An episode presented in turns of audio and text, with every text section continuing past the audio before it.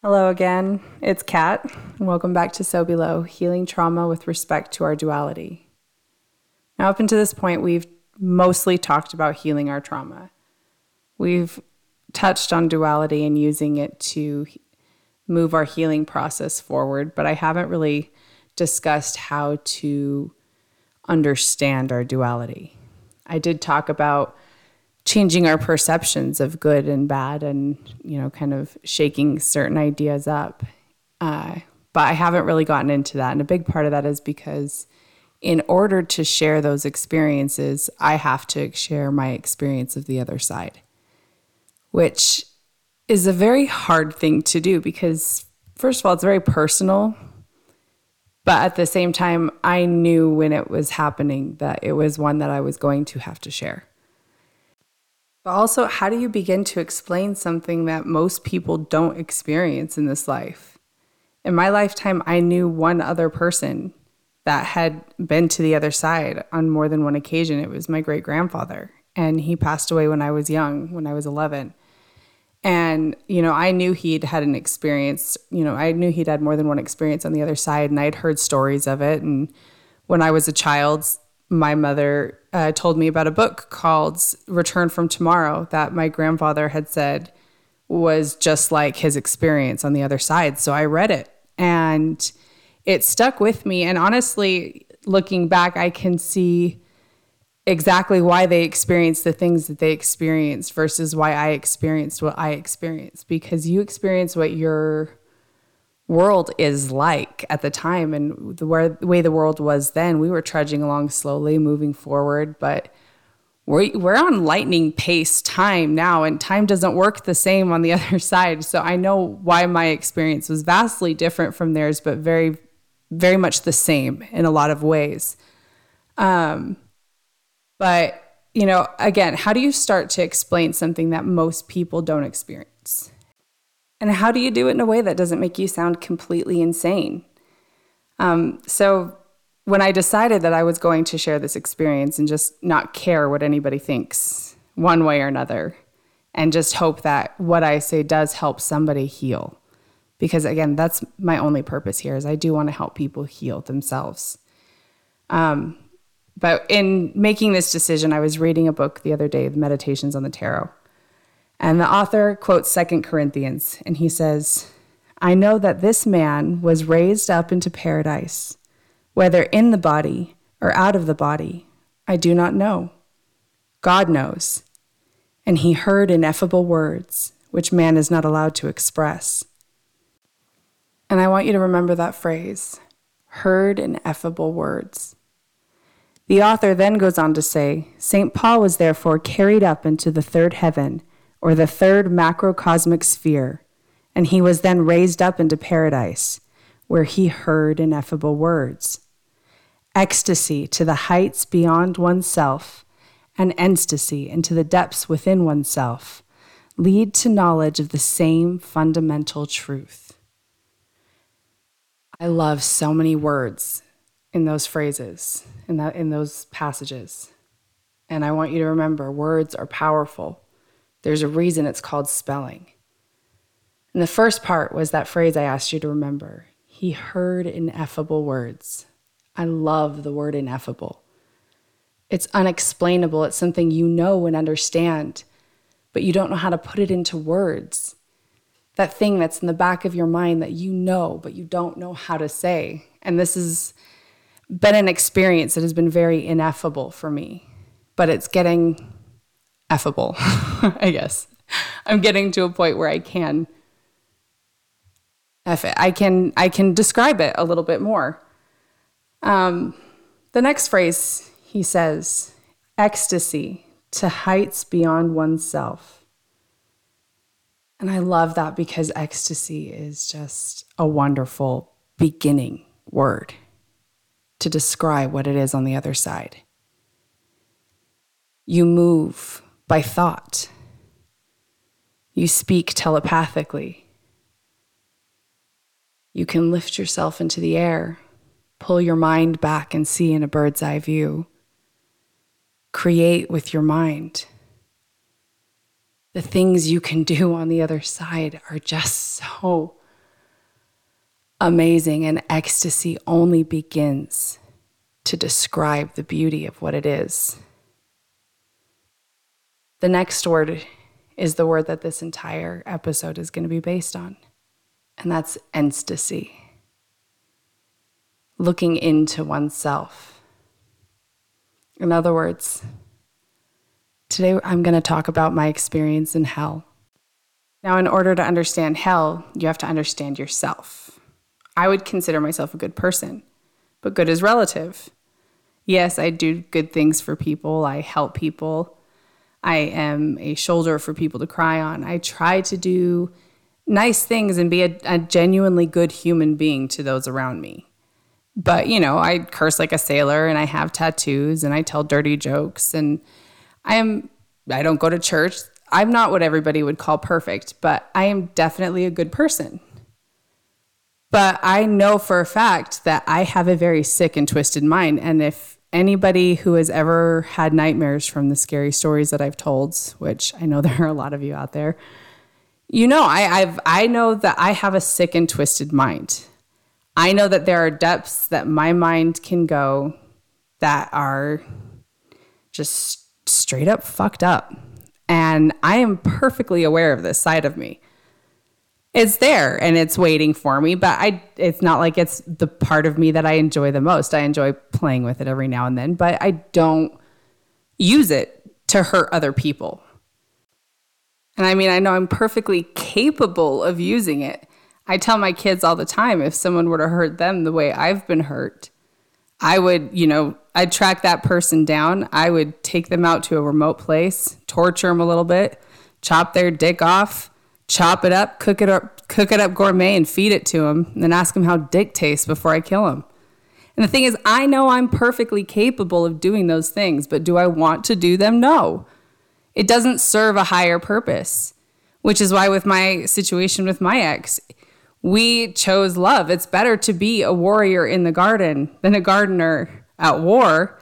I want to be a warrior in the garden. Yes, violence is an option that could have been taken to retaliate and could have been handled that way. But that doesn't benefit anybody's soul. Taking the higher road in the situation like we did with, you know, and we, I'm referring to me and my family, taking the higher road in that situation and not seeking that type of retribution that, you know, was for us. That was a gift to myself. And, you know, that was a gift for all of us because it's not beneficial to my energy. It's not beneficial to my soul to invite that darkness into myself. Am I capable of it? Yes. But should I do it? No. And will I do it? Not if I don't have to, because I don't want to do that to my soul. So, understanding yourself that way, understanding that yes, you do have that capability is important because being the warrior in the garden, when you're peaceful, you're peaceful. If you're a gardener at war, you're not peaceful, you're harmless. And there is a huge difference between being peaceful and harmless. It is important to arm yourself emotionally. It is important to not be harmless but to choose to be peaceful.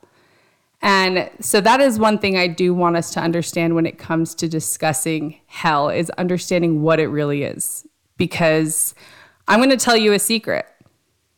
We're experiencing it right now. This is the closest to hell we're going to get. Some people will go on in the next part in the in the in between and they will experience the worst of this because that's what hell is is the worst of this it's the worst of what we can create our subconscious does not understand the outside world it only knows us other people do not exist to our subconscious that is our conscious that consciousness that understands that other people are there that is aware of the existence of others around us but our subconscious is only aware of ourselves and hell is an experience of our own creation. And that is what we do in this life is we create our own hell on earth, which continues into the next life until you can understand how to move past it. History repeats itself because people are trying to understand how to move past their pain, how to break these generational curses. And in order to help you break those curses, I'm going to tell you another secret about which religion is true, about which one has it right. And the answer is all of them. Each religion is like a tide pool, its own tiny little ecosystem with enough life and truth and reality to study for your entire life. But there is an entire ocean of truth out there. And if you get lost looking in one tide pool, you're going to miss the entire ocean. If you want to get out of hell, if you want to avoid hell, look into yourself, figure yourself out, and start to learn. Learn the truth of what's out there because so much more is true than you're willing to believe. Most people are unwilling to believe the reality of how much is actually true. Reincarnation, it happens. History repeats itself because the gods keep bringing the same situations back into our lives to see if we're still fucking stupid. Turns out we're still fucking stupid. Let's stop being stupid, okay? Christianity, yes, but actual Christianity, not this fucked up politicized bullshit that you see today. Jesus said, Love everyone, full stop. Help the poor. Don't judge. He was like the ultimate hippie. And if you actually listen to what Jesus said, he was a pretty cool dude. But this crap that I see all the time of hating your neighbors and being unwilling to just put your own ego aside and what you think is right and wrong and stop judging people for sinning differently than you do. And, you know, doing what Jesus did and being like Jesus. I mean, I remember as a Mormon growing up singing songs, I'm trying to be like Jesus and, you know, walk like him, talk like him, be like him. And yet everyone around me was this violent hypocrite because they would talk about being like Jesus and then they would treat me like garbage or treat other people like garbage because they did things differently than the way they believed them. Okay, let me amend that.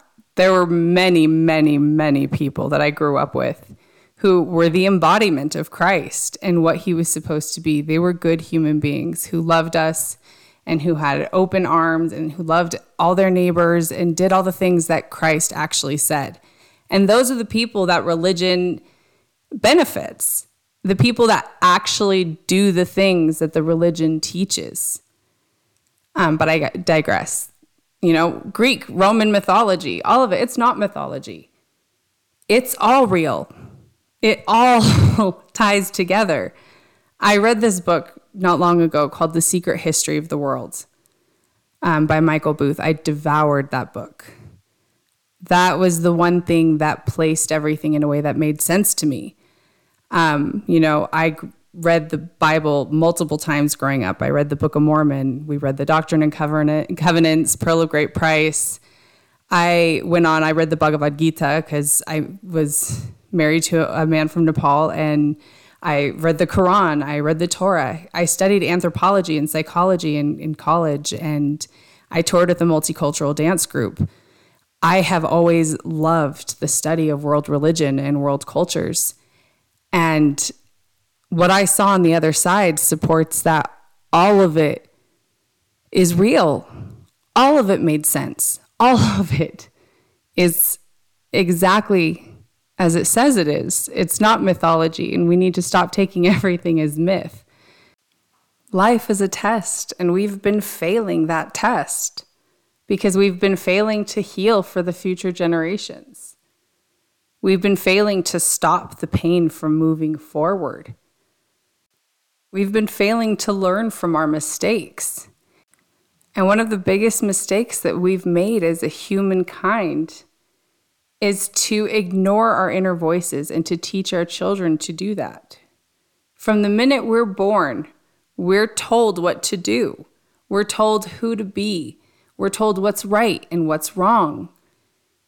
Yes, some things do need to be guided. Yes, nurturing is necessary, especially when raising a child.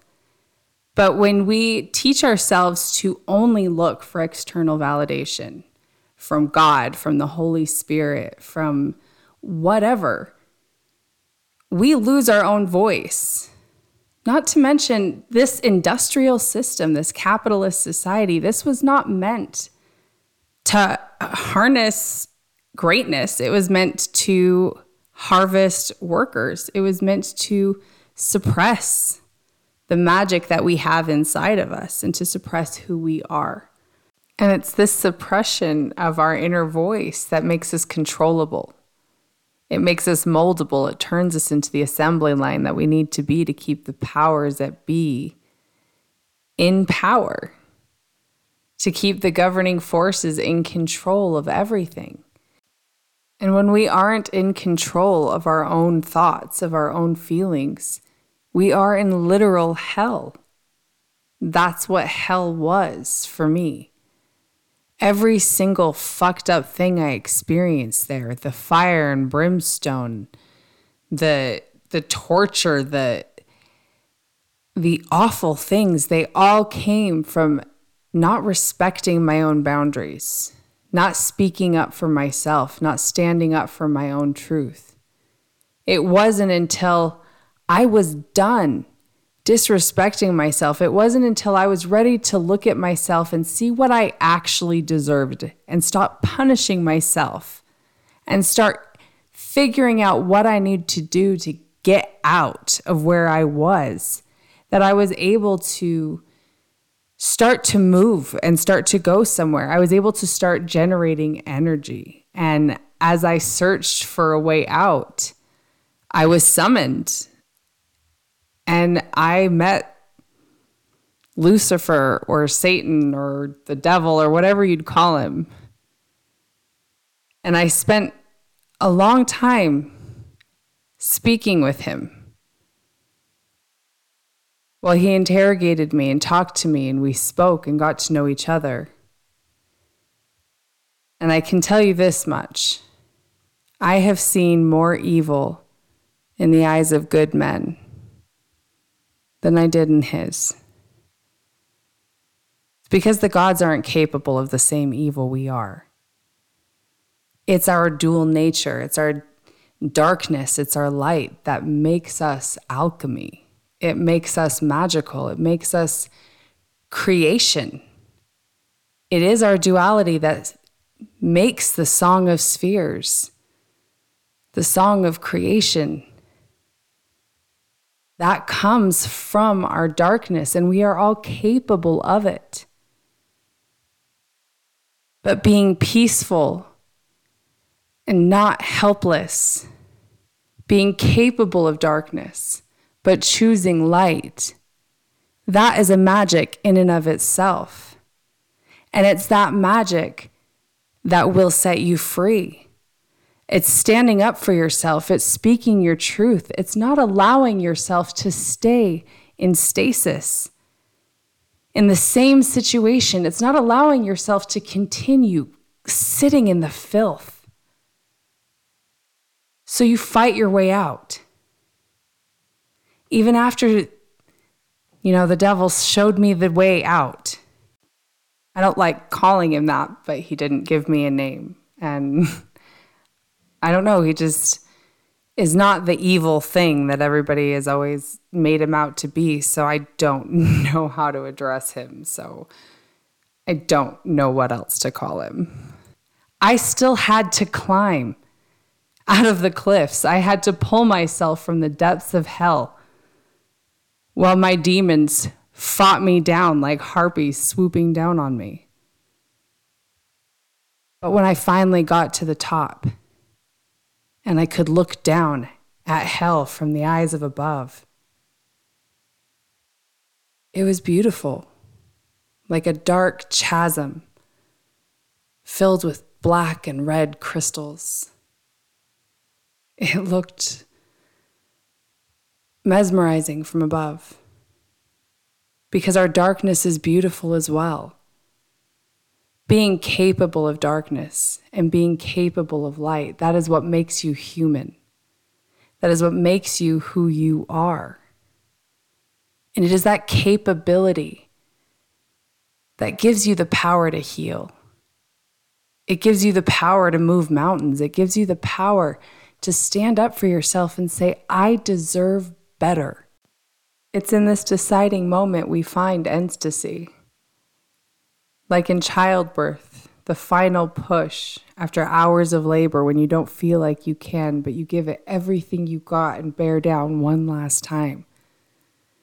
It's that final force of will to break through the wall at the end of the race. It's summoning every last ounce of strength for the fighter getting pummeled at the end of the last round, who throws that Hail Mary right hook and wins by knockout. Ecstasy is found in these deciding moments where we decide to choose darkness or light, to choose greatness or mediocrity.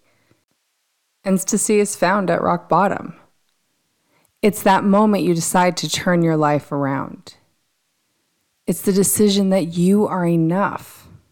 And if you only believe one thing from this episode, I hope it's this that you're worth it. You deserve healing.